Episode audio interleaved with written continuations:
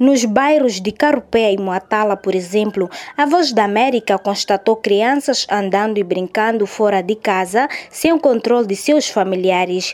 Os residentes têm consciência dos impactos da doença e sua forma de alastramento, mas ainda assim permanecem com hábitos que estão a ser desencorajados pelas autoridades governamentais. Para várias crianças nos bairros da cidade de Nampula, ficar em casa para se proteger do coronavírus é uma ideia ainda longe de ser assumida e os pais assim assistem e dizem ter dificuldades de controlá-las. Os residentes entrevistados pela Voz da América dizem que as dificuldades de reter as crianças em casa têm a ver com a falta de meios que os possam entreter e substituir os dias de aula.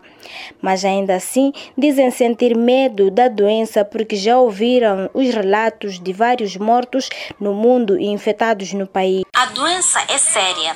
Vimos pela televisão, o presidente falou dos perigos. Sabemos que para prevenir devemos lavar as mãos, tapar a boca e controlar as crianças, mas é difícil controlá-las.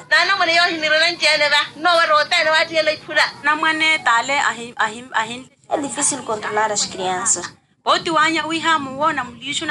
Podemos até lavar as suas mãos, mas depois elas querem brincar no lixeiro com as latas. Ouvimos que ninguém deve viajar nesse tempo ou sair de casa para evitar contaminação.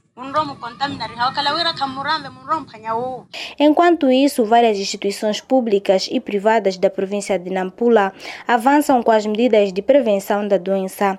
A título de exemplo, a Penitenciária Regional Norte, com cerca de 2.000 reclusos, interditou o contacto direto entre a população reclusa e seus familiares. Álvaro Arlança é diretor do estabelecimento.